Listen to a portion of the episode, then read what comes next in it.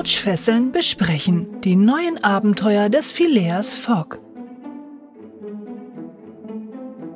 Folge 2 Der Schatz von Atlantis Mit Wagemut und Einfallsreichtum hat sich Phileas Fogg den Respekt und die Freundschaft des rätselhaften Kapitän Nemo erworben und seine Suche nach Professor Aronnax abgeschlossen. Doch eine schier unglaubliche Entdeckung hält ihn weiter an Bord des Unterseebootes Nautilus. Am Meeresgrund stößt die Mannschaft auf die Überreste der sagenumwobenen Stadt Atlantis. Gemeinsam mit Nemo und Aronnax dringt Phileas Fogg in die Ruinen vor, wo die Abenteurer versunkene Schätze, verwunschene Paläste und unaussprechliche Schrecken erwarten. Doch die größte Gefahr braut sich derweil an Bord der Nautilus zusammen. Versteckt sich dort tatsächlich ein Verräter?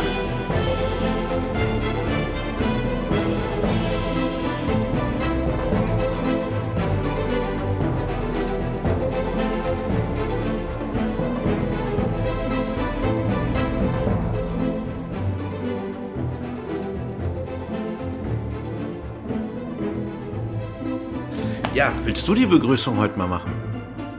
Nein. Nein. Nein. Na gut, wenn ich die Begrüßung machen muss, dann sage ich Hallo und herzlich willkommen, Mesdames et Messieurs, zu einer neuen Folge von Die Couchfesseln. Wir werden heute über die neuen Abenteuer des Phileas Fogg Folge 2 sprechen. Wir waren ja sehr gespannt am Ende der letzten Folge auf heute und ich glaube, wir können auch gespannt sein, was wir da beide drüber denken. Beim Stichwort wir beide kann ich ja gleich mal meinen Mitpodcaster vorstellen. Hallo Stefan, Hallo Dirk. wie geht es? Ja, soweit ganz gut. Etwas angeschlagen. Das liegt ein bisschen an der Jahreszeit, aber ansonsten alles gut. Das geht mir ähnlich. Das ist so kein schönes Wetter im Moment. Sehr Nee. nass, sehr kalt hier in Berlin. Schmuddelig. Um das aufzuklären, es ist der 25.11.2023 und wir sitzen hier und nehmen das auf. Nicht, dass jetzt hier jemand denkt, wir beklagen uns über das schlechte Wetter im Sommer. Bevor wir in die ganze Folge einsteigen, springen wir doch mal zu unserer allseits beliebten Kategorie. Stefan, was hat dich denn so gefesselt in der letzten Zeit, seit wir uns das letzte Mal hören durften? Also eigentlich fesselt mich äh, aktuell nur meine blöde Erkältung.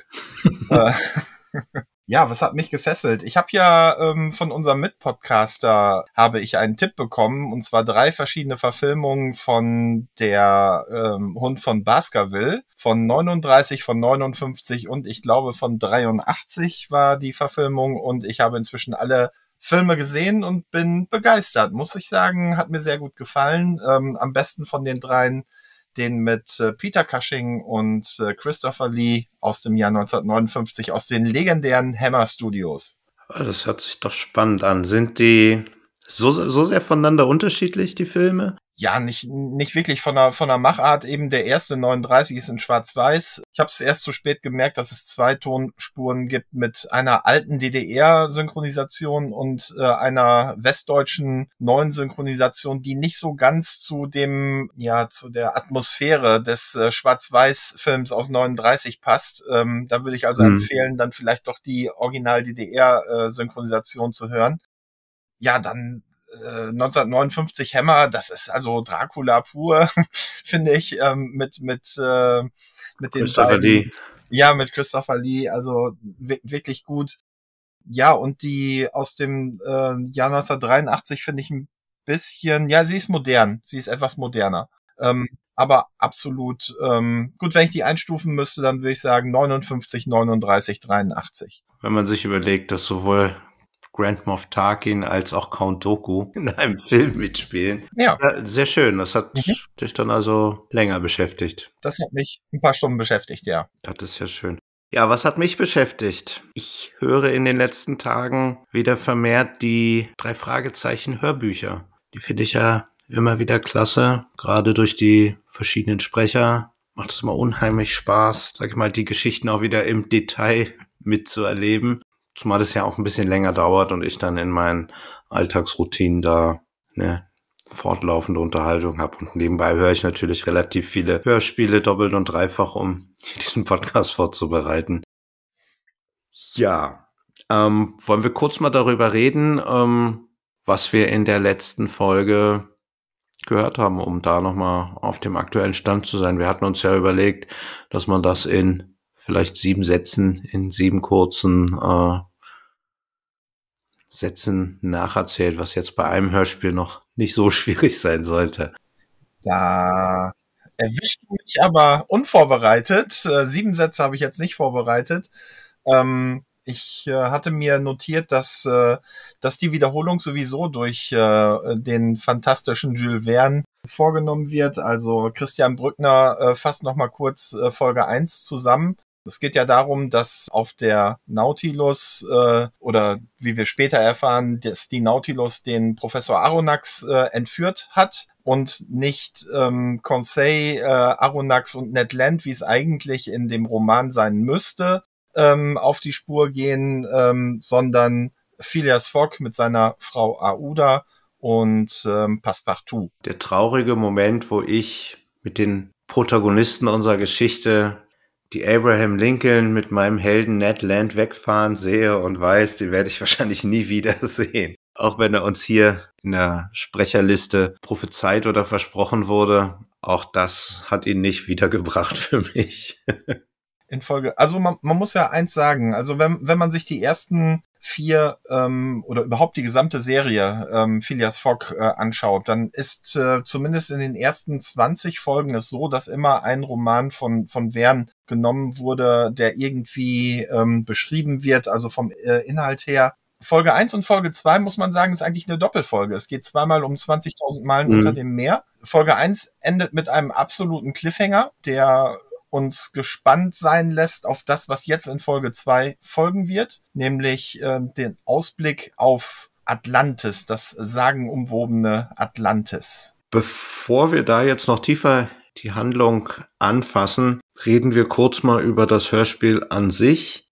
17.12.2015 erschienen. Also meine Info war 56,12 an Länge. Spotify sagt mir 56,07. Knapp über 56 Minuten lang wollen wir es einfach dabei belassen. Also ich würde gerne noch eine dritte Zahl in den Ring schmeißen. Wenn man die CD einlegt, dann zeigt der Player 56,10 an. Das ist doch ein wirklich salomonischer Mittelwert. Keine Ahnung, das ist wahrscheinlich durch die, durch die Track-Abstände und was auch immer. Es ist, ist ja auch, wie gesagt, 56 Minuten, wunderschönes Hörspiel. Buch geschrieben von Markus Topf, Skript Markus Topf und Dominik Ahrens, in der Regie Patrick Holtheuer, Musik Alexander Schieber, Michael Donner und das Sounddesign von Markus Winter. Ja, die Sprecher, unseren Erzähler in Personalunion mit Jules Verne, Christian Brückner, Phileas Fogg, Sascha Dreger, Aouda Fogg, Anina Braun-Miller, Passepartout, Marius Claren und Kapitän Nemo Klaus-Dieter Klepsch. Als Professor Pierre Aronnax haben wir Michael Pan und über den erzähle ich jetzt in einem kleinen Einspieler was. Einspieler zu Michael Pan. Wegen des nationalsozialistischen Regimes emigrierte der Kabarettist und Chansonnier Alfred Nathan nach Spanien. Sein Künstlername war Peter Pan. Am 18. Oktober 1952 erblickte sein Sohn Michael Nathan das Licht der Welt. Wir kennen ihn besser unter dem Namen Michael Pan. 1957 schließlich kehrte die Familie nach Deutschland zurück und ein Jahr später zog Peter Pan auf Einladung des Schauspielers Ernst Busch nach Ostberlin. An der Seite des Schauspielers Busch debütierte Michael Pan in einer Aufführung von Bertolt Brechts Leben des Galilei am Berliner Ensemble. Zu dem Zeitpunkt war Pan zarte acht Jahre alt. Fortan spielte er als Kinderdarsteller sowohl am Berliner Ensemble als auch an der Volksbühne. In den Jahren 1970 bis 1973 studierte er Schauspiel an der Staatlichen Schauspielschule Ernst Busch. 1974 wechselte er an das Deutsche Theater Berlin, dem er bis 1989 treu blieb. Dann durfte er nach zweijähriger Wartezeit aus der DDR ausreisen. Seit 1962 war Michael Pan auch auf dem Bildschirm zu sehen sowohl in Filmen als auch in Serien. So ist er zum Beispiel in Soko Leipzig oder Polizeiruf 110 in Episodenrollen aufgetreten. Die meisten werden ihn allerdings durch seine markante Stimme wiedererkennen. Als Synchronsprecher leitet Christian Clavier als Asterix, Bob Odenkirk als Saul Goodman in Breaking Bad und Better Call Saul und in Neusynchronisationen auch Louis de Funès seine Stimme. Die größte Synchronrolle ist allerdings die von Brent Spiner, der Lieutenant Commander Data aus der Serie Raumschiff Enterprise das nächste Jahrhundert spielt. Bei den Computerspielen Batman Arkham Asylum und Arkham Knight spricht er Scarecrow. Bei SpongeBob ist er der Erzähler und Patchy der Pirat. Bei Disneys Aladdin der Papagei Iago und er ist der Titelheld in der Zeichentrickserie Is No Good. Auch für Hörspiele gibt Michael Pan seine Stimme her. Er spielt den Agenten Miles Davison in Offenbarung 23 oder Camille in Das Sternentor. In Nebenrollen taucht er auch bei John Sinclair, der Geisterjäger, oder Benjamin Blümchen auf. Auch der Sohn von Michael Pan dürfte Hörspiel- und Filmfans ein Begriff sein. David Nathan, der Johnny Depp und Christian Bale synchronisiert, aber auch als Hörbuch- und Hörspielsprecher bekannt ist. Auch Pans jüngerer Sohn Joshua Nathan hat sich in den Jahren 2010 bis 2014 als Sprecher versucht. Ende Einspieler. So. Wollen wir einen kurzen Blick aufs Cover äh, werfen? Sehr gerne. Mega. Mal wieder. Super stimmungsvoll. Ja, ansonsten sehen wir halt eine Ruinenstadt, offensichtlich unter Wasser. Einen Rochen oder mehrere. Ja, und viele kleine Ja. Fische. Also da ist schon ordentlich was los. Das sieht so ein bisschen zerfallen aus, die Ruinen, aber das ist ja auch unter Wasser. Wunderbar gemacht, auch in so einem hellen Blau gehalten. Einfach wunderbar. Also ich finde, ich habe noch kein schlechtes Cover von diesen insgesamt bislang 38 erschienenen Folgen gesehen. Äh, ich bin begeistert nach wie vor. 38, du willst jetzt sagen, wir müssen noch 36 Folgen nach dieser machen. Und in der Zwischenzeit kommen noch andere Folgen raus. Das So ist also aus. super. Da freue ich Ja, mich drauf. Cool. Was wissen wir über Atlantis, bevor wir jetzt in die eigentliche Besprechung gehen? Ich habe ein bisschen was gegoogelt. Ich habe auch einige Erinnerungen aus der Popkultur. Wollen wir da mal kurz eintauchen, mal aufzählen? Also geschichtlich, das hat halt alles irgendwie mit Platon zu tun. Der hat Atlantis beschrieben in seinen Geschichten, hat Atlantis halt als eine, ein mythisches Inselreich beschrieben, was halt außerhalb der oder jenseits der Säulen des Herakles gelegen sein soll, auch große Teile Europas und Afrikas unterworfen hatte. Gegen die Athener jedoch hatten sie keine Chance, wurden da zurückgeschlagen. Im Endeffekt geht man am Ende jetzt davon aus, dass es eigentlich nur eine Idealbeschreibung eines, eines griechischen Staates sein sollte, der dann einer plötzlichen Naturkatastrophe zum Opfer fiel und irgendwie von der Landschaft getilgt wurde. Es wird da auch in der Sagengeschichte erwähnt, dass die Atlanter göttliches, äh, göttliche Vorfahren hatten und das aber über die Zeit dann auch ein bisschen verwaschen wurde. So viel zu dem, sage ich mal, historischen Hintergrund. Woher kennen wir Atlantis aus der Popkultur? Zum einen aus den John Sinclair Geschichten. Da ist ja Atlantis ein großer Themenbereich. Da kam der schwarze Tod her, Myxin. Da kommen die großen Alten her. Das ist also alles sehr mythisch. Dann gab es ja diesen, äh, war er von Disney, dieser animierte Film Atlantis. Da kommt der Mann aus dem Meer her. Patrick Duffy. genau. Und als letzte und für Indiana Jones Fans wahrscheinlich bedeutendste Referenz haben wir Indiana Jones and the Fate of Atlantis. War ein super Spiel, kam, ich glaube, auf dem Amiga auf 12 CDs. Nein, 12 Disketten, Entschuldigung. Disketten, das kennen die meisten nicht mehr. Das ist, sieht so aus wie das Speicherzeichen auf bei Word oder anderen Programmen. Das sind die äh, popkulturellen Verbindungen, die ich mit Atlantis so verbinde. Und natürlich, und das werde ich auch in unsere Playlist tun, Modern Talking mit Oh mein Gott. Oh mein Gott. Es tut mir leid, Stefan, wir sind in dieser Zeit groß geworden, wir müssen damit leben und wir können dieses Erbe nicht verleugnen. Ach ja. oh, ja, gut. Ich stecke es in unsere Playlist und ähm, wenn man es nicht hören will, kann man ja einfach auf weiter drücken. Das war doch die dritte oder vierte Variante von My Heart, My Soul, ne? Keine Ahnung. Ist doch alles nur ein Lied, die haben alle nur andere Titel, also, na egal. Egal. Definitiv. Also soll da irgendwo im Mittelmeer, soll da eine Insel versunken Also es gibt sein. auch diverse Verfilmungen von 20.000 Meilen unter dem Meer oder wo Kapitän Nemo auch eine Rolle spielt und es gibt auch äh, einen Film der macht so ein bisschen Atlantis zur, äh, zur Hauptsache äh, in dem Film. Es driftet dann sehr weit ab von dem Buch, ähm, aber da gibt es, ich meine, der hat, hat auch was äh, mit Atlantis im Titel. Ich will mal schnell schauen, wie der, wie der Film heißt. Aber du darfst gerne weiter erzählen in der Zeit. Tatsächlich ist es das, was ich erzählen wollte. Also wenn du jetzt nichts mehr ergänzen möchtest. Kapitän Nemo und die Unterwasserstadt. 1969. Hm. Hört sich auch sehr spannend Mit Robert an. Ryan als äh, Nemo und Chuck Connors als Fraser. Fraser gibt's nicht in dem Roman, aber egal. Also wird es wahrscheinlich in dem Film dann auch kein Professor Aronnax geben. Ähm, weniger. Okay. Wir können da ja mal einen Link zu in die Show Notes zu. Vielleicht finden wir da, finde ich da auf YouTube was passendes zu. Die anderen Sachen verlinke ich dazu auch. Da kann man sich das mal angucken. Gibt bestimmt ein gutes Let's Play zu Indiana Jones and the Fate of Atlantis auf YouTube. Mhm. Also bei Spielen bin ich raus. Da, ne, ich bin auch Nerd in vielen Sachen, nicht so nerdig wie du, aber ähm, Hey, was ja. soll das?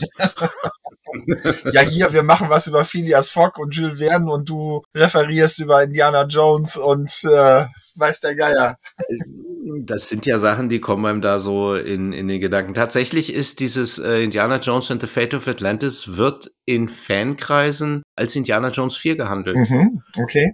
Das ist ein ähnliches Phänomen, wie es damals gab, es ein Ghostbusters-Spiel, wo man halt den, ich glaube, vierten oder fünften Ghostbuster dann spielt, so den, den, den neuen. Und das wird storymäßig, schließt es genau an Ghostbusters 2 an. Zweifelst du jetzt immer noch meine Aussage, dass du ein Nerd bist an? Nein. das ist doch auch ein Kompliment. Ja, das ist doch einfach super. Natürlich. Okay. Springen wir mal einfach ins Hörspiel. Ja. Genau, wir werden von Jules Verne begrüßt und Jules Verne äh, in äh, Person Christian Brückner fasst ein wenig die Ereignisse von Teil 1 zusammen. Rettung auf wundersame Weise durch das U-Boot Nautilus und Kapitän Nemo, der auch Aronnax an Bord hat. Äh, nach einer anfänglichen Verfeindung befreundet man sich, also Fogg und äh, Nemo, der Teil 1 endet mit dem Anblick von Palästen unter Wasser aus weißem Marmor und dann kommt es Atlantis. Jetzt kommen meine ersten jo, Fragen. Hau raus. Also bevor ich zu den Fragen komme, möchte ich nur sagen, dieses Intro und ich hoffe, dass alle anderen Intros ähnlich sind, denn das ist das Highlight in diesem Hörspiel, wie er in dieses Hörspiel einsteigt. Er nimmt mich sofort mit. Ich fühle mich in so einen in so einen Salon ver, ver, versetzt mit einem Kamin und er sitzt da in seinem Ohrensessel, Beine übereinander geschlagen, vielleicht eine Pfeife in der Hand oder sein Cognacglas oder was auch immer, das Kaminfeuer brennt und er erzählt einfach. Und ich bin sofort da drin. Also ich fühle mich sofort in diese Geschichte reingezogen. Es ist großartig inszeniert von allem, also die Musik sowieso, die uns da erwartet und wie der Christian Brückner das vorträgt ist einfach so gemütlich und macht so viel Lust auf mehr. Und natürlich der Text auch gut geschrieben, das muss man ja dazu sagen. Es ist ja nicht nur, wie er es vorträgt, sondern was er sagt. Er beendet ja auch äh, sein Intro damit, dass er die Szene beschreibt und dann kommt er in den Satz, es ist eben diese Szene, vor der ich nun den Vorhang hebe. Und da kriege ich Gänsehaut bei ich musste eine kleine Illusion rauben. Jules Verne hat nicht geraucht, aber ansonsten passt alles. Gut, okay. Das ist ja, es ging einfach nur um seine entspannte Haltung dabei. Okay. Dann hat er halt ein Cognacglas oder eine Teetasse, was auch immer. Aber er erzählt mir das so ganz entspannt abends zum was auch immer. Aber was er da erzählt hat, hat mir ja richtig Lust auf die Folge gemacht, die er danach erzählt hat. Denn er erzählt ja von einem dramatischen Gefecht zwischen der Nautilus und der Abraham Lincoln. Außer die Musik war das nicht sehr dramatisch, dieses Gefecht. Kommen wir zum zweiten Punkt. Er redet hier was von folgenden Tagen und dass sie das Vertrauen gewinnen. Das ist ja eigentlich nicht so. Das geht ja Schlag auf Schlag. Wir haben halt die erste Nacht, wo äh, Passepartout praktisch inhaftiert wird, weil er abends eins saufen wollte und sich verquatscht. Dann geht Fogg zu Nemo und will ihn per Mexican Standoff dazu zwingen, äh, Passepartout freizulassen. Und dann kommt ja schon der Angriff des Kalmar und seit da sind ja dann äh, Nemo und Fogg Best Friends. Das ist ja, da ist ja das Bonding schon, schon abgeschlossen, nachdem er eben das Leben rettet. Dann erzählt er was davon, dass sie gemeinsam das Schiff und die Besatzung vor dem Riesenkalmar gerettet haben. Ja, das hat ja eigentlich Fock alleine gemacht, wenn wir das mal ganz äh, genau betrachten. Und er hat ja tatsächlich nur den Kapitän vor dem Kalmar gerettet, denn ich glaube, der Kalmar hätte der Nautilus jetzt nicht so viel anhaben können. Glaube ich. Das sind so die drei Punkte, wo die Nacherzählung so ein bisschen die, so ein bisschen ver verhübscht hat. Vielleicht hatte er ja auch die Vorgabe, alles in sieben Sätzen zusammenzufassen, so wie wir. Aber super gemacht. Da steht schon eine 1 plus hinter. Geht ja nicht unbedingt um den Wahrheitsgehalt, sondern wie mich die Geschichte abholt. Ja, das stimmt. Ja, genau. Ja, und dann springen wir praktisch hinter den Cliffhanger, oder wie sagt man das? Also, wir schließen an die Cliffhanger-Szene an und die Entourage, Fock, Passepartout, Aouda und Nemo stehen, so wie ich das jetzt verstanden habe, vor dem Fenster. Also wie auf der Brücke bei der Enterprise vor dem Bildschirm und gucken da raus und sehen halt unten Atlantis. Passepartout jault rum mit so einem ganz komischen Ton. Also sie haben gleich weitergemacht damit, dass sie ihn irgendwie zu so einer Witzfigur äh, degradieren. Ähm, er musste sich halt kneifen, weil er nicht glaubt, was er da sieht. Das hatte ich mir auch notiert, ja, dass Passepartout wieder seine Rolle einnimmt, ja. Dann kommt Jules Verne wieder und beschreibt Atlantis. Die Gruppe schweigt. Und wer darf das Schweigen brechen? Die Frau. Ganz komisch. Sie erwähnt was von griechischen Tempeln, wie das denn aussieht und da kommt dann das Mansplaining. Tarzan erklärt mal die gesamte Architektur und die Kultur und alles und nimmt ihr praktisch so einen kleinen Shining Moment, den sie hätte haben können. Zumal es ja auch passt. Sie kam ja aus einer adligen indischen Familie, war es so?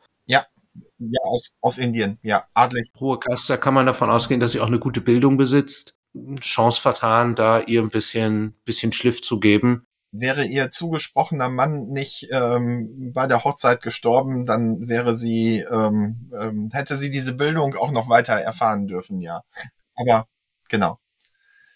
Fock übernimmt, gibt ein Referat über antike Architektur und Nemo beschließt, dass er sich das mal aus der Nähe angucken kann. Vielleicht müssen wir an dieser Stelle noch mal kurz äh, drauf eingehen, ähm, was wir schon in der ersten Folge besprochen haben. Du hast gleich deinen Tarzan-Moment. Hast du oder hast du nicht? Hast du die Stelle ich bemerkt? Habe ihn doch, ich habe ihn doch gerade abgespielt. Hast du ihn nicht gehört? Doch. Doch, den Tarzan-Moment habe ich schon. Aber das, was jetzt gleich kommt, was als nächstes im Hörspiel kommt, das ist doch sowas typisch Moment, äh, Moment. Tarzan-mäßiges. Bei den betenden Buddhas von Bhutan. Das ist doch sowas von Tarzan, oder? Das ist aber tatsächlich, kommt das noch ein ganz klein bisschen später. Ein Tacken später. Der Nemo lädt jetzt Fock und Professor Aronnax ein, auf eine Tauchtour zu gehen. Schließt also direkt erstmal Aouda und Passepartout aus. Richtig.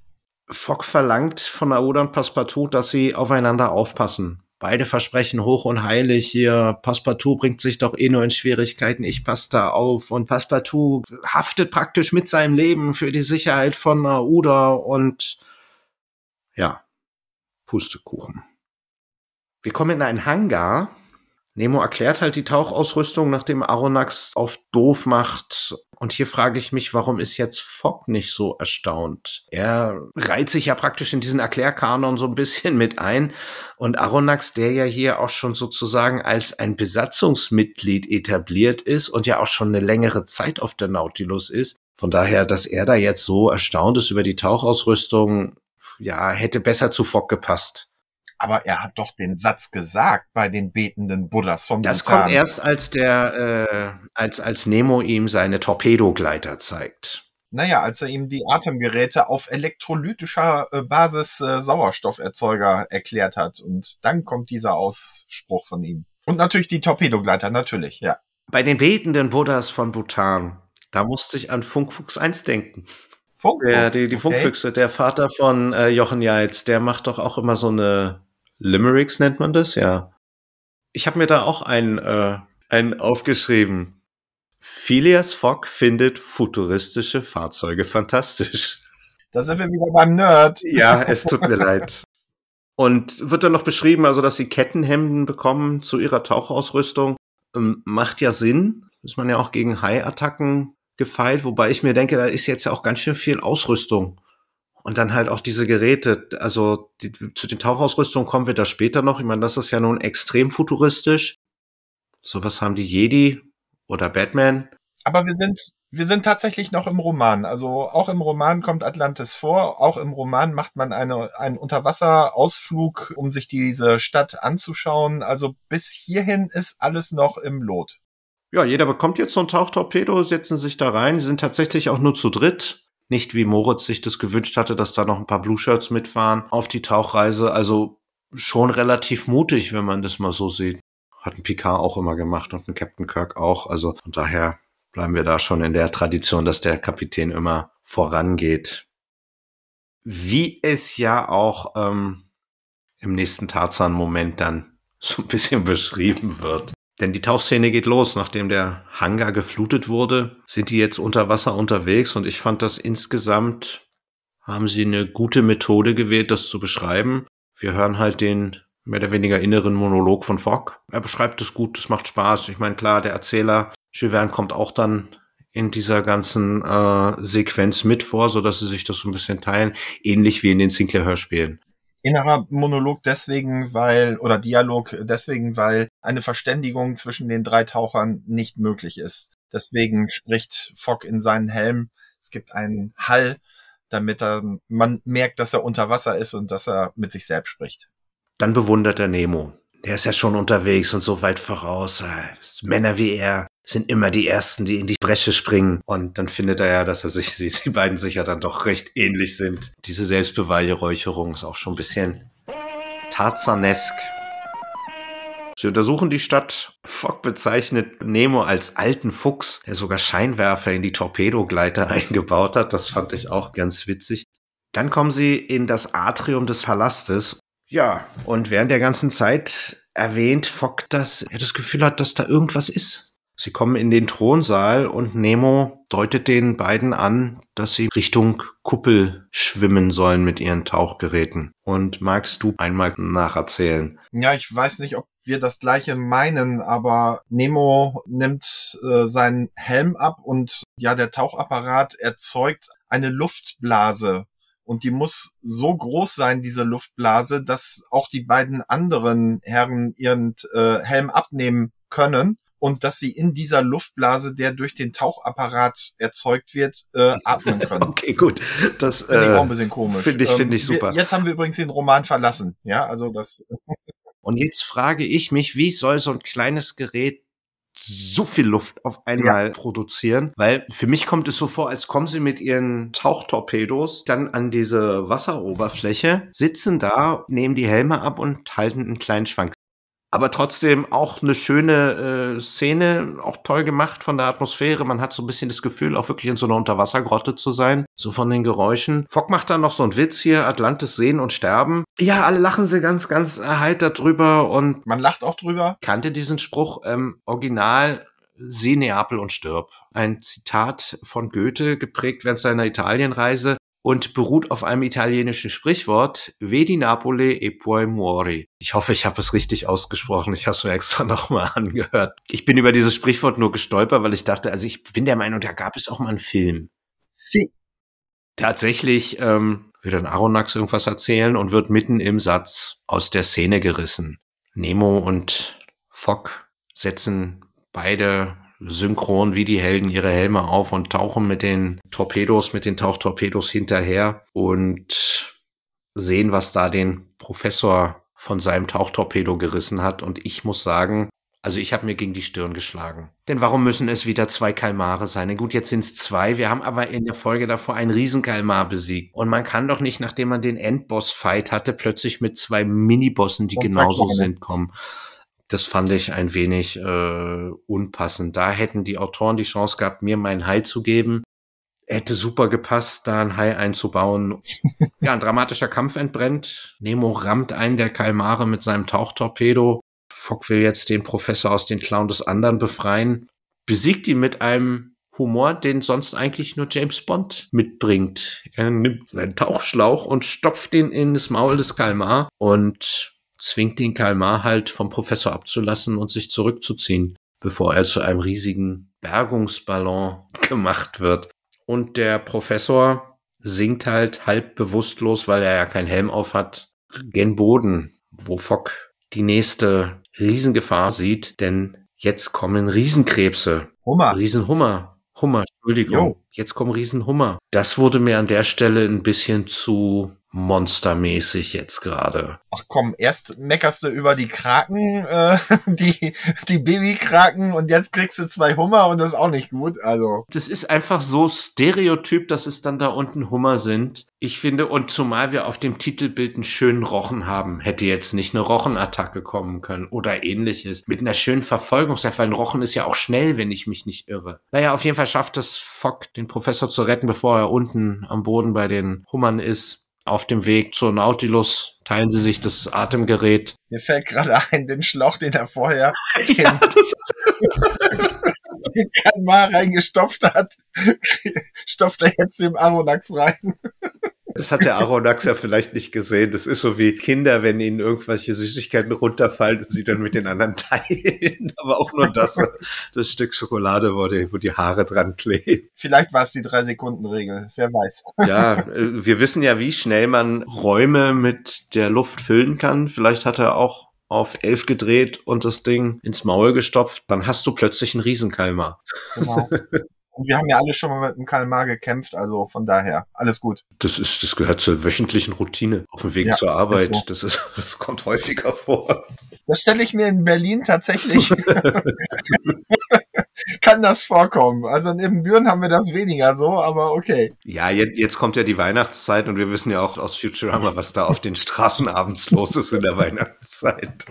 Muss man dann schon Acht geben. Und das beendet dann die Szene. Also im Endeffekt mit einer Golddublone und einem verlorenen Helm und einem verlorenen Tauchtorpedo gerade mal so dem äh, Kalmar aus den Tentakeln geschlüpft, würde ich mal sagen. Ja, aber dann geht's ja direkt weiter. Man kehrt zurück. Keine Atemluft, nein. Nein, keine Atempause. Geschichte wird gemacht. Richtig.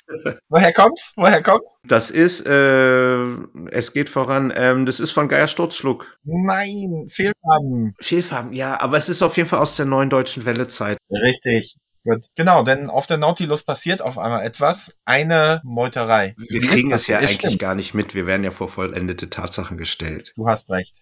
Der ja neue Kapitän der Nautilus, Jesper, betritt die Szene, präsentiert sich als neuer Kommandant äh, der Nautilus und ist Anführer der Meuterer. Passepartout und Aouda, die inzwischen gefangen gehalten wurden, werden hereingeführt und Albin Jesper sagt Wachablösung. Alle werden gefangen genommen, also auch ähm, Fogg, Nemo und Aronnax. Die ganze Bande. Die ganze Bande, genau. Die Meuterer ähm, sind tatsächlich scharf auf das Gold, was man in Atlantis in großen Mengen finden kann. Und Nemo schwört Rache. Jetzt werden sie in ihre Zimmer eingesperrt. Und zwar Phileas und Aouda, also praktisch in ihre Räume. Mit der Ausnahme, dass der Kapitän mit Professor Aronnax in Professor Aronnax Zimmer gesperrt wird. Gut, aber ich würde den jetzt auch nicht in seinem Salon einsperren. Wir sind bei Phileas und Aouda. Richtig. Er klärt sie erstmal darüber auf, dass diese Meuterei natürlich von langer Hand vorbereitet wurde. Weil ja auch wieder eine Menge Mansplaining dabei ist. Allein wir ihm hier schon wieder den neuen Tarzan-Moment.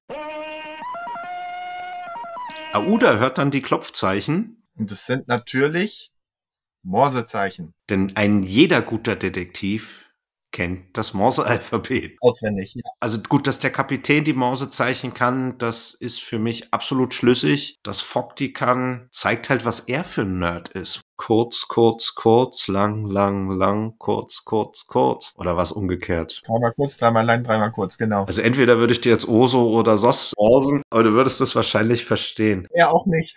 Also sie schließen jetzt darauf, dass der Kapitän sein muss, denn Passepartout kann es nicht sein. Der ist ja ganz woanders. Ganz, ganz Genau. woanders, ja. Das ist also gleich nebenan war der, äh, ist der Professor Aronnax mit seinem, und da haben sie die hier reingebracht. Jetzt öffnen sie den Lüftungsschacht und klettern da durch. Es wird noch als Heizungsschacht beschrieben.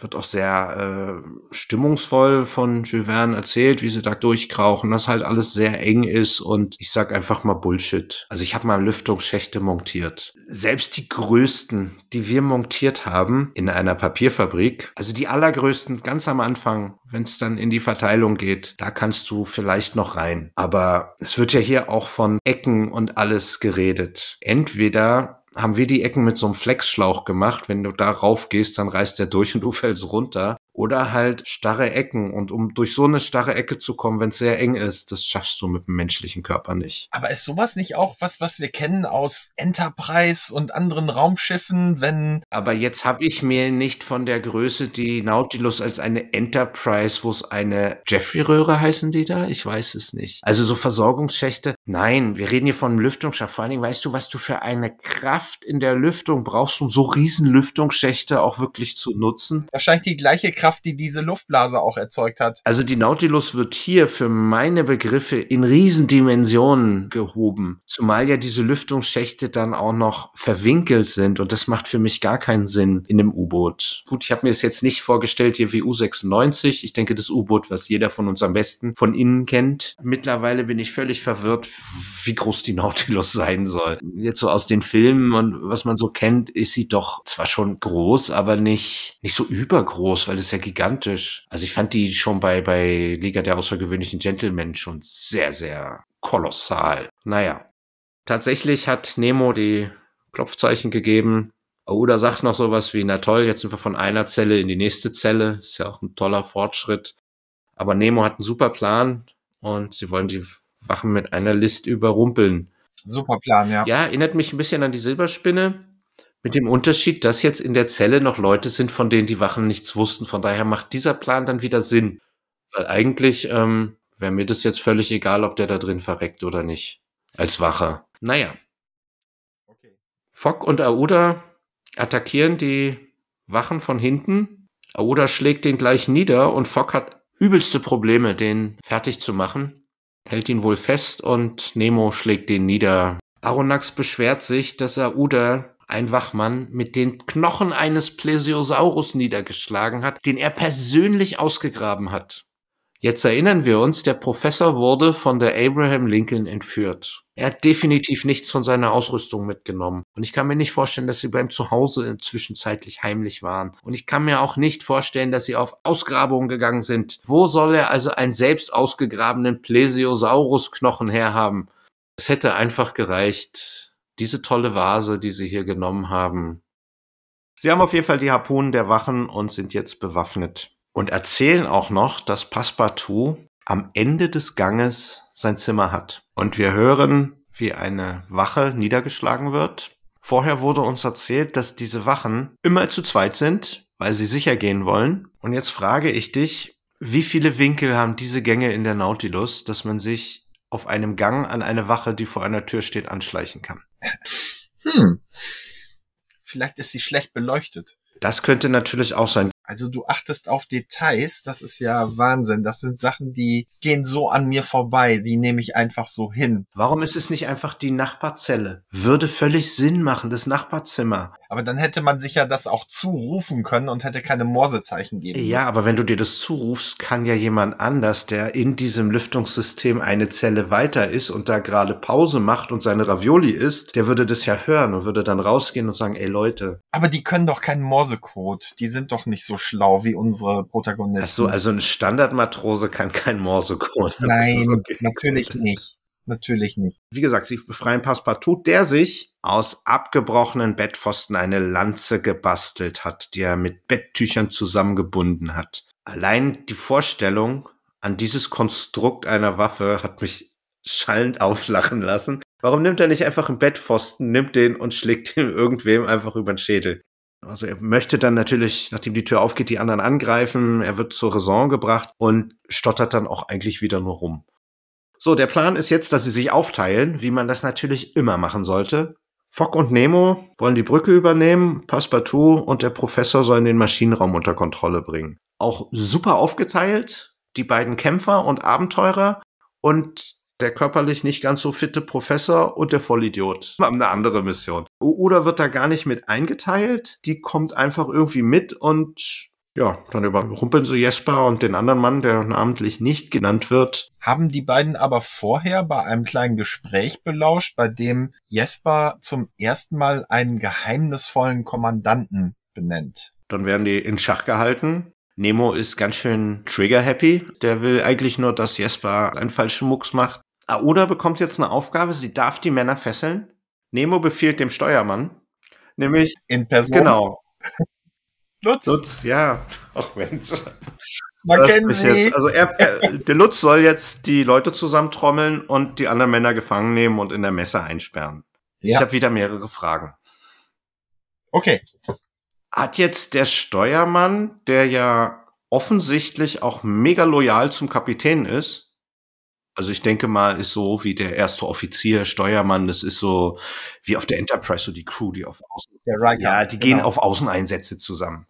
Das ist dann so. Mhm. Oder er ist der, der die, Ja. die, das, die Befehlsgewalt hat, wenn der Kapitän jetzt nach Atlantis oder Bikini Bottom mit seinem Tauchtorpedo unterwegs ist. Der war jetzt auch auf der Brücke, weil ich hatte praktisch das Gefühl, dass da nur der Jesper und der andere sind. Stille. Nur die beiden sitzen da. Jetzt werden die gefangen genommen. Und ich weiß es nicht, wie kommt jetzt der Steuermann hinter seinem Steuerpult vor, wo er sich die ganze Zeit vor den Meuterern versteckt hat? Wie stelle ich mir das vor? War der im Nebenraum gerade Kaffee holen? Und, und, und jetzt befiehlt ihm der Kapitän, er soll das machen. Und er sagt so, ja klar, cool.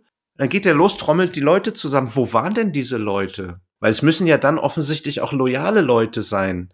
Die Meuterer werden ja jetzt nicht sagen, ach okay, gut, äh, jetzt haben sie unseren Anführer hier, dann geben wir auf, euch drei Figuren. Das ist für mich völlig unklar. Und die sollen die jetzt einfach gefangen nehmen. Das heißt, die gehen dann hin und sagen so, hey Leute, ihr seid verhaftet, geht in die Messe, wir sperren euch da ein. Nächste Frage, eine Messe, also praktisch eine große Kantine auf Ja. einem U-Boot. In meinem U96 haben die sich zum Essen auf die Koje gesetzt und hatten keine Messe.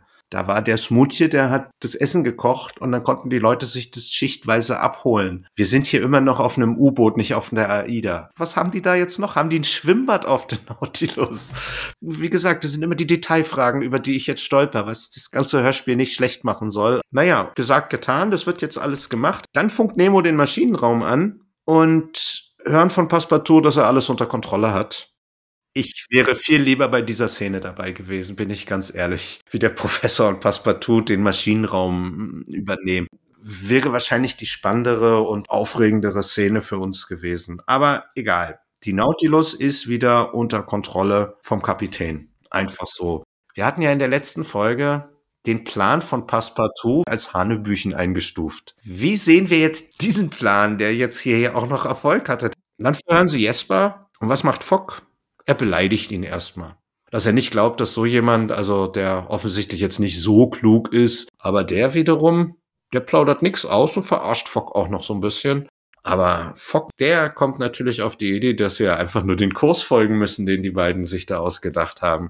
Bei dem Verhör sagt er ja, Sie sind nicht der Kopf des Unternehmens. Und Jasper schweigt sich daraufhin aus. Also, ja, das war wieder so ein kleiner Tatsam-Moment. Ja, und jetzt äh, kommen wir tatsächlich schon mehr oder weniger zur, ja, es ist die vorletzte Szene, danach kommt da noch eine kurze Szene. Wieder extrem stimmungsvoll erzählt Jules Verne, wie die Nautilus auf voller Last die Strecke nach Gibraltar angeht. Auch wieder super Atmosphäre, finde ich. Also es hat mich wirklich ins U-Boot geholt. Er kann's Er halt. kann's halt, ja. Was mir aufgefallen ist, wir haben immer mal wieder diese Sonargeräusche, die man in U-Boot-Filmen immer andauernd hat. Vielleicht dazu eine kleine Anekdote. Ähm, äh, es gibt äh, auf der Insel Rügen ein Hotelrestaurant, das heißt Nautilus. Okay. Das haben wir schon ein paar Mal besucht. Das ist wirklich toll. Das ist innen drin so super ausgestattet. Man fühlt sich erinnert, äh, als ob man in dem Film von Disney ist, also Oh. in der 54er Verfilmung. Es ist mega, mega schön. Also absolute Empfehlung. Ist nicht nur schön, sondern das Essen ist auch noch klasse. In dem ersten Jahr, als wir da waren, da lief genau diese Musik, ne, nicht Musik, dieser Sonarton lief im Hintergrund. Das war so eine CD, die haben sie auf endlos gestellt und man hörte also Oh, in cool. bestimmten Abständen immer diesen Ton. Im Jahr darauf sind wir wieder da gewesen oder beim nächsten Mal, als wir da waren, war der Ton nicht mehr da. Wir haben dann gefragt, war hier nicht mal irgendwie was so mit dem Sonar? Und dann haben die Mitarbeiter gesagt, ja, das haben wir abgestellt, wir sind alle bekloppt geworden. Also Ja, für die Mitarbeiter ist das wahrscheinlich eine Zumutung. Ich meine, wie lange isst man da? Aber wenn du da den Ja, ganzen Tag genau. arbeiten musst, das geht dir ja mega auf den Keks. Das ist richtig, ja. Aber das nur so als Empfehlung äh, ähm, für vielleicht mal einen Ausflug an, in ein wirklich tolles Hotel-Restaurant. Ja, definitiv. Mit einem 49-Euro-Ticket nach Rügen ist ja, ist ja jetzt kein Trend, der unbekannt ist. Richtig, genau. so. Wir sind jetzt auf der Insel angelangt. Die Nautilus taucht, taucht auf. Man erkennt im Hintergrund einen Leuchtturm. Und es gibt dann Lichtzeichen. Und zwar melden sich die Komplizen von dem Jesper. Und Phileas Fogg fährt mit einem Boot, rudert mit einem Boot zur Insel zusammen mit Passepartout. Passepartout muss warten am Boot, äh, soll sich äh, verstecken und Fogg gibt sich bei den Komplizen als Jesper aus. Und dann gibt es eine Begegnung und zwar Ganz kurz, darf ich einmal kurz ja. reingrätschen? Es wird beschrieben, jo. dass am Ufer zwei Boote liegen und einige Männer dort stehen und warten. Mehr möchte ich jetzt erstmal nicht sagen. Bitte fahre fort. Naja, einer dieser Männer ist ein besonderer Mann, sagen wir es mal so. Zumindest kennen wir den Namen aus der Literatur. Diesmal nicht Jules Verne, sondern Robert Louis Stevenson hat die Figur des Dr. Henry Jekyll erfunden und genau dieser Dr. Henry Jekyll ist einer der beiden Personen, die sich am Ufer befinden. Und Phileas Fogg gibt sich, wie gesagt, als Jesper aus, aber er wird erkannt, wird äh, überwältigt. Man weiß, dass es sich nicht um Jesper, sondern um Phileas Fogg handelt. Zu blöd, wenn man ein astreiner englischer Gentleman ist. Man kann es nicht mehr verstecken. Er kann sich nicht verstecken, nein, nicht verbergen, das ist richtig. Da gibt's dann übrigens den Hinweis, dass äh, Phileas Fogg äh, vor einer Woche für tot erklärt wurde fand ich ganz interessant. Naja, er ist ja eben halt ähm, auch entführt worden und irgendwann verschwunden und deswegen äh, hat man ihn wohl für tot erklärt. Berühmt ist er. Also jeder kennt ihn ja. Durch seine Reise in 80 Tagen um die Welt. Der genau. ist ja richtig fame. Das ist ja wahrscheinlich einer der fünf bekanntesten Menschen dieser Zeit dann. Genau. Hast du ein Problem, wendest du dich an Phileas Fogg, ist doch ganz klar. Selbst die Nichte von Professor Aronnax weiß, wer in 80 Tagen um die Welt reisen kann, der findet auch meinen Onkel, der auf dem offenen Meer verschollen ist. Und sie hatte recht. Ja, in die Szene wird dann auch Passepartout noch herangeführt oder hergeführt, also den man natürlich auch schon gefangen genommen hat. Und Fogg fragt nach dem Hintergrund dieser ganzen Aktion. Und Dr. Jekyll äußert sich so, dass im Hintergrund noch eine weitere Person existiert und diese Person nennt sich selbst den Herrn der Welt. Und da sind wir wieder bei Jules Verne. Der Herr der Welt ist sehr klanghaft, ne? Und das ist auch der Titel eines Romans von, von Jules Verne, den ich übrigens gerade erst beendet habe, mal äh, wieder gelesen habe. Und der hängt inhaltlich mit einem anderen äh, Roman zusammen und zu diesem anderen Roman kommen wir gleich, wenn äh, wir die nächste Szene besprechen, aber das schon mal so weit vorweggenommen. Also er nennt sich also Herr der Welt. Ja, man will mit Fogg und Passepartout eigentlich äh, kurzen Prozess machen. Die beiden sollen erschossen werden, aber im letzten Moment, bevor sie exekutiert werden, erscheint die Nautilus. Ja, ich, also ich wollte noch kurz äh, einwerfen. Also die Nautilus, die wollen die Nautilus gar nicht haben, die wollen die nur vernichten. Denn die sind so mächtig, dass sie sich gar nicht anderen Machtinstrumenten bedienen wollen, sondern sie wollen sie einfach nur vernichten, damit es gar keine Chance gibt, dass man ihre Macht untergraben kann. So stark ist diese Organisation, denn das wird ja auch noch gedroppt, dass das ja nicht nur der Herr der Welt ist, sondern dass der auch noch eine riesen Organisation hinter sich hat. Gut, da ist ja der Name Programm der Herr der Welt, was will der wohl? das ist jetzt, der, der backt keine kleinen Brötchen. Aber zu diesem Zeitpunkt wissen wir ja noch gar nicht so genau, was die Organisation, wer dahinter steckt und. Genau, äh, das wissen wir noch nicht. Aber wie gesagt, der Name Herr der Welt lässt jetzt wenig Spielraum nach unten zu. Das ist richtig, ja. Mhm. Ja, und dann sollen sie exekutiert werden. Aber wie gesagt, im letzten Moment taucht im Hintergrund die Nautilus auf und macht Dinge, die die Nautilus nicht machen kann eigentlich. Wir haben es ja vorhin definiert. Die Waffe der Nautilus ist der Rammattacke. Im Roman, das ist richtig. Unsere Nautilus ist nämlich die Transformer Nautilus. Unzählige Geschütze werden hier genannt. Dann gehen da Luken auf und geht dann in Kampfposition. Der nächste Moment, wo Passepartout nicht gut bei wegkommt, denn Fogg fordert ihn auf, in Deckung zu gehen und Passepartout macht schon wieder so alberne Kommentare, als ob er den Plan nicht kennt. Der war doch dabei, während Fogg und Nemo diesen Plan ausgeheckt haben. Der wird doch da jetzt nicht mit offenem Mund dagesessen haben und leerem Blick. Der wird doch sicherlich irgendwas mitbekommen haben.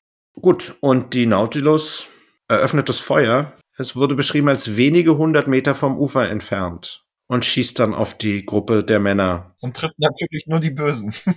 okay. Und mitten im hm? Dr. Jekyll verwandelt sich zu Mr. Hyde. Oh, gut. Und wie durch ein Wunder entsteht eine Plotblase um den jetzt zu Mr. Hyde werdenden Dr. Jekyll. Phileas Fogg und Passepartout, denn sie werden von nichts getroffen. Nur die Handlanger fallen dem Kugelhagel zum Opfer. Ein Kampf entbrennt zwischen Mr. Hyde und Phileas Fogg. Wir müssen jetzt nochmal erwähnen, der Kampf entbrennt im Schein des Leuchtturms. Ein Spot. Sein Spot. Was mir aber auch sagt, dass der Leuchtturm ein wenig weiter weg ist von dieser ganzen Szenerie. Gut, Hyde greift Fogg an und während der Erzähler von der Szene berichtet, erfahren wir, dass Phileas Fogg nicht nur ein Weltreisender ist, ein Gentleman und offensichtlich auch extrem reich, sondern er ist auch ein Martial Arts Experte, denn er hat sich in allen gängigen Kampfformen, kennt er sich ja bestens aus und hat die studiert. Und nur das rettet ihn, weil Mr. Hyde, der hat ja so eine rohe Gewalt und Kraft,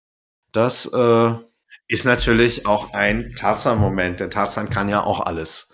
Alles, womit man Leuten vor den Kopf hauen kann, das hat der Tarzan gelernt. Jetzt hat Passepartout seinen großen Moment im Hörspiel, denn er er schmeißt mit Stein. Naja, es wird ja sogar ein Felsstück gesagt. Also ja. es ist nicht nur ein Stein, sondern so ein richtiger Brocken. Den haut er halt auf den Kopf, der taumelt und fällt die Klippe runter ins Meer. Wir lassen das jetzt mal kurz sacken und wir überlegen uns, was ich hier gerade gesagt habe. Wir sind immer noch am Strand, ja. Und dann werden die Männer beschossen und dann entbrennt der Kampf zwischen Fogg Passepartout und Mr. Hyde. Und am Ende des Kampfes fällt Hyde eine Klippe runter ins Meer. Wie sind sie vom Strand bis zur Klippe gekommen? Wo ist diese Klippe? Wie soll ich mir das vorstellen? Es hat mir hier absolut meine, meine ganze, meine ganze Vorstellung vom Ort wurde mir durch diese Klippe kaputt gemacht. Denn das scheint ja dann doch ein Abhang zu sein, wo wir ja jetzt auch denken, oh, der ist da runtergefallen, der ist tot. Wir waren aber vorher am Strand. Naja. Stimmt. Dann sind sie auch gleich wieder zurück auf der Nautilus. Bevor wir zum wirklichen Verhör kommen, reden sie über ihre Pläne. Fogg möchte Jesper die Freiheit in Aussicht stellen, wenn er den Informationen gibt. Nemo ist da absolut nicht einverstanden. Der will Rache, der will, dass er seine Strafe bekommt. Fogg überzeugt ihn dann, dass das mehr Sinn macht und sie ja eigentlich wissen wollen, wer dahinter steht und nicht billige Rache an dem kleinen Fisch haben wollen. Ja, dann kommen wir in den Lagerraum, wo auch der Schatz gelagert wurde. Und was bringt uns das Verhör? Am Ende ist Jesper tot. Warum? Er bringt sich um. Er nimmt eine Giftkapsel, spricht in seinen letzten Worten noch von Robur dem Eroberer. Ihr werdet alle vor ihm niederknien. Hm. Und man vernimmt einen Bittermandelgeruch, äh, Blausäure, Jesper ist tot, hat sich also mit einer Giftkapsel umgebracht. Aber das ist jetzt der zweite Roman, den ich eben gerade schon mal erwähnt habe. Robur, der Eroberer und Herr der Welt sind zwei Romane von Jules Verne, die inhaltlich insofern zusammengehören, dass Robur und der Herr der Welt ein und die gleiche Person sind. Okay. Robur, der Eroberer, hat eine Art Luftschiff erfunden, mit dem er sich äh, bewegen kann und in dem ja, es ist nicht Teil zwei, aber in der Fortsetzung Herr der Welt hat er dieses Luftschiff quasi umgebaut als ein sowohl ein Auto als auch ein U-Boot, ein Boot und er kann auch damit fliegen und da sind wir jetzt wieder beim Helicarrier. Nein, beim Fliebertüt, das war's doch. ich wollte den Witz doch einfach weiterspinnen, weil wenn das Boot auch noch fliegen kann. Je mehr Fähigkeiten du diesem Fahrzeug zugesprochen hast, desto ja. größer wurde es wieder in meiner Vorstellung. Wobei das ist eben die Rolle von Robur in den beiden Romanen. Ob er diese Rolle auch im Hörspiel einnehmen wird, das werden wir noch sehen. Ja, das darfst du mir ja gar nicht verraten. Das kenne ich ja alles gar nicht. Ja, Nemo ist ein wohltätiger Mensch, denn der Schatz, der jetzt da rumliegt, den möchte er in Indien an die armen Leute spenden. Und da sie jetzt alle in Gefahr sind, bietet er Fogg und seiner Gang Asyl auf der Nautilus an. Aber die wollen lieber nach London und sich der Gefahr stellen. Und es ist beschlossene Sache, er bringt sie ans Festland, die Landratten, wie er sie nennt. Dann haben wir noch eine tolle Abmoderation von Verne. Wenn es langweilig wird, dass ich jedes Mal erwähne, dass mir diese Passagen sehr gut gefallen, dann äh, tut mir das leid. Aber ich mach's trotzdem. Habe ich mir das richtig notiert? Ähm, spricht Jekyll, richtig. Dr. Jekyll, mit jemandem und sagt, die Mission in Gibraltar ist gescheitert. Alle Männer sind tot. Und Robur antwortet, ich habe Nemo unterschätzt. Und Jekyll sagt dazu, nein, nein, nicht Nemo, sondern Fogg ist unser Feind. Fogg ist gefährlicher als Nemo. Und Robur will sich um ihn kümmern. Das ist das Versprechen, was im Epilog gegeben wird.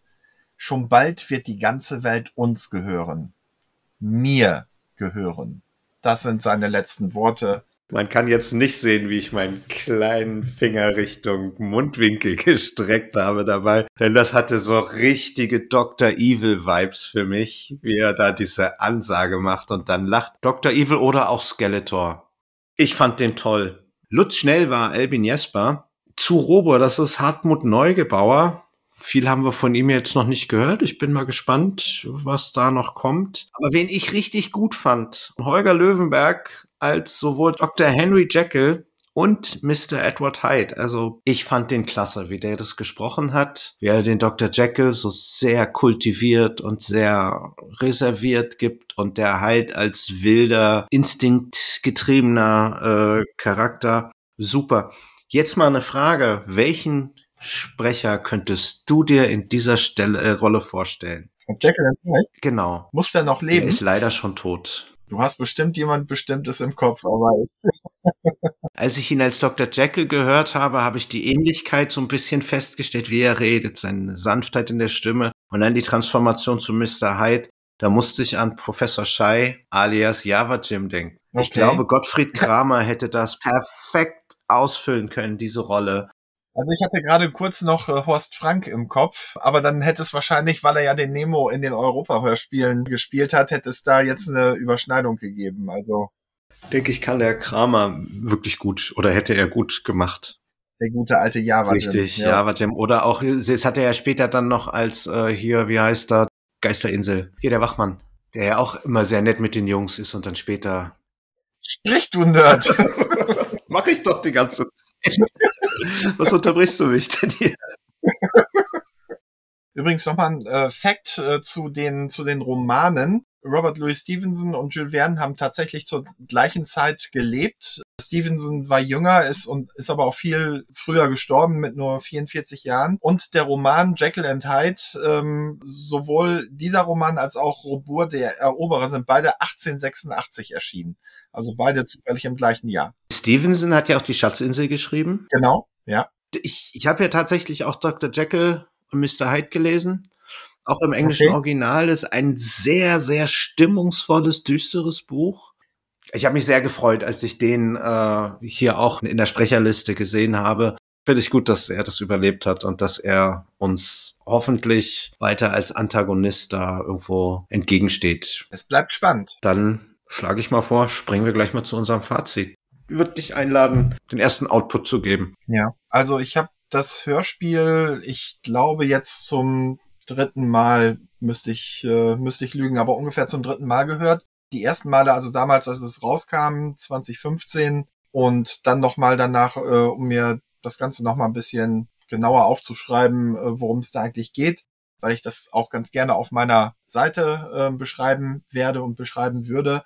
Aber jetzt, wie gesagt, zum dritten Mal. Und ich muss sagen, wenn man ja diesen Charakter dieser Hörspiele, dass es ja doch nach vier Hörspielen einen abgeschlossenen Plot gibt. Dass man, wenn man so im Flow ist, nach der ersten Folge, jetzt die zweite Folge, man freut sich richtig darauf, äh, die dritte Folge zu hören. Ich habe da echt Bock drauf, muss ich sagen. Beim zweiten, dritten Mal hören jetzt gefällt mir das Hörspiel noch besser als beim ersten Mal. Damals war ich total geflasht. Toll, es gibt eine neue Jules Verne Hörspielserie und jetzt komme ich dazu, das auch ein bisschen mehr zu genießen, diese Serie. Ich finde es einfach toll, dass äh, mit so vielen Charakteren aus der Literatur gespielt wird. Ich will jetzt nicht spoilern, aber Jekyll and Hyde sind nicht die einzigen Figuren, die uns noch begegnen werden auf der Reise äh, von Phileas Fogg, Aouda und Passepartout. Da werden noch ein paar andere Personen uns begegnen. Und neben den Jules Verne-Charakteren werden uns auch noch andere aus der Literatur begegnen. Und das, finde ich, ist eine tolle Idee. Übrigens in dem äh, Vorwort innerhalb des Covers von der CD wird auch der von dir vorhin schon erwähnte, die Liga der außergewöhnlichen Gentlemen erwähnt, die ja auch ja mit diesem Pastiche. ja, richtig, genau. Die auch vor allen Dingen damit spielen, ne? dass es eben äh, Helden aus ganz unterschiedlichen Genres, dass die zusammengeführt werden und eben ein neues Team bilden. Und was ähnliches passiert ja hier auch. Es macht Bock. Es macht Bock darauf, mehr zu hören und weiter zu hören. Genau so sehe ich das auch. Sie schaffen es super, die, Story voranzutreiben. Wir haben eine sehr überschaubare Anzahl an Szenen, aber das gibt eine ganze eine gewisse Dynamik. Man nimmt sich auch Zeit für so kleine Geplänkel. Ich fand die Tauchszene super umgesetzt. Das hat mich, konnte mir das alles gut vorstellen. Klar war ich während der Kalmare ein wenig enttäuscht. Auch das mit der Luftblase fand ich, ja, je öfter man diese Szene hört, desto unrealistischer wird sie. Ich fand die Meuterei zu klein. Es ging mir zu leicht, das Schiff wieder unter Kontrolle zu bringen. Aouda ist mir weiterhin zu blass. Sie hat so, so ganz kurze Shining Moments, die ihr dann auch wieder weggenommen werden. Da wirkt dann Fock manchmal ein bisschen auch wie so ein Arsch, wie so ein Showy-Arsch. Und ich muss sagen, Christian Brückner macht all diese Kleinigkeiten, die, die, die sind völlig vergessen, wenn er wieder anfängt zu erzählen. Er kreiert so eine gute Stimmung für mich. Der ist für mich der stille Star halt in dieser ganzen Geschichte. Er ist ja auch Jules Verne. Ja, und ich muss mir jetzt unbedingt mal nach der heutigen Folge mal ein Bild von Jules Verne angucken. Das finde ich bestimmt mal ein Bild und ein Porträt oder so, dass ich mir Christian Brückner dann auch optisch vorstellen kann, wie er das erzählt. Das ist äh, mein Fazit. Ich bin wirklich ebenso gespannt auf die nächste Folge, wie ich es nach der letzten Besprechung war. Da freue ich mich sehr drauf. Ich bin ein bisschen traurig, dass ich jetzt eigentlich erstmal noch ein bisschen was anderes machen muss. Sobald ich damit fertig bin, ist äh, Phileas Fogg 3 die nächste Produktion. Das nächste To-Do. In dem Sinne, also sind wir beide wieder begeistert. Ich bin mal gespannt, was der Moritz sagt. Den werden wir auch nochmal ansprechen, wie gesagt. Der darf ja gerne teilnehmen, aber er möchte ja erst wieder zu Folge 4. Übernächste Folge habt ihr den Moritz wieder dabei. Ja. Wir haben ja noch eine Kategorie. Ich nenne sie Dirk spekuliert. Moritz hatte vermutet, dass wir das Volk der Atlanta treffen, die da unten leben. Da sind wir ziemlich weit vorbei, außer die Atlanta haben zehn Arme. Ähm, folglich haben wir da auch keinen König getroffen, der unsere Abenteurergruppe, die wir auch nicht haben, gefangen nimmt. Ich hatte keine Haiattacke. Moritz hatte keine Kuppel. Also doch schon, aber eigentlich auch nicht. Gut, ich hatte ja gesagt, dass wahrscheinlich die Bedrohung oder die, die Spannung dadurch kommt, dass irgendwas aus dem, aus dem inneren Kreis kommt. Das habe ich ja eigentlich getroffen, aber das haben wir nicht weitergesponnen. Ja, wir hatten einen Schatz. Meine gewünschte Ta Tauchszene war da und wie ich es mir gewünscht habe, auch relativ gut umgesetzt. Aber ansonsten haben wir eigentlich gar nichts getroffen, so richtig, was die Handlung angeht. Und jetzt kommen wir dann dazu, dass ich jetzt mir ausdenken muss, wie es weitergeht. Das Einzige, was ich jetzt weiß, ist, dass die nächste Folge heißt der Herr der, die Stadt, Stadt in den Wolken? Herr der Wolken? Krieg in den Wolken. Genau.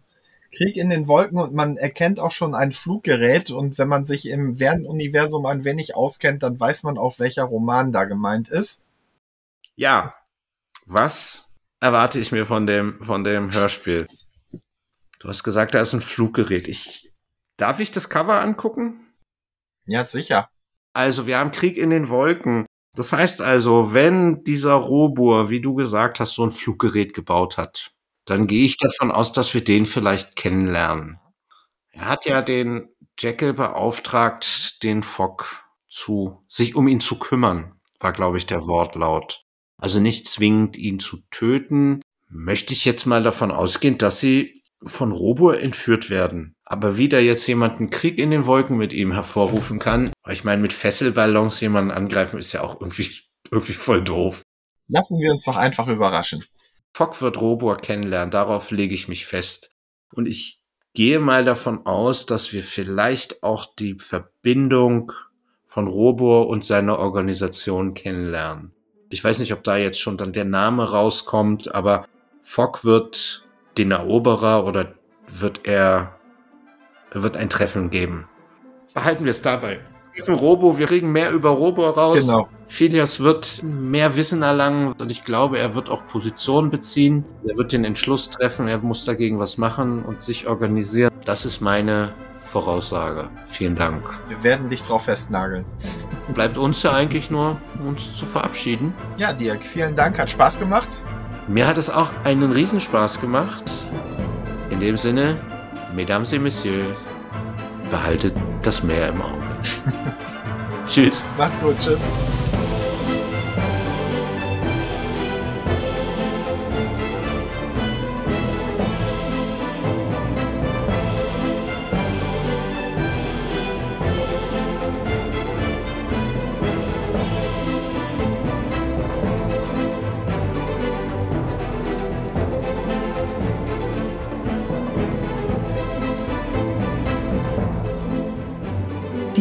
Die Couchfesseln ist ein Hobbyprojekt und steht in keinem Zusammenhang mit dem Label Maritim. Ihr findet uns auf Facebook, Instagram und auf unserem Discord-Server Die Couchfesseln könnt ihr uns persönlich treffen. Wir bedanken uns bei Craft für das tolle Folgencover. Die Couchfesseln sind Franzi, Julia, Moritz, Stefan und Dirk. Intro, Einsprecher und Abspann gesprochen von Petra.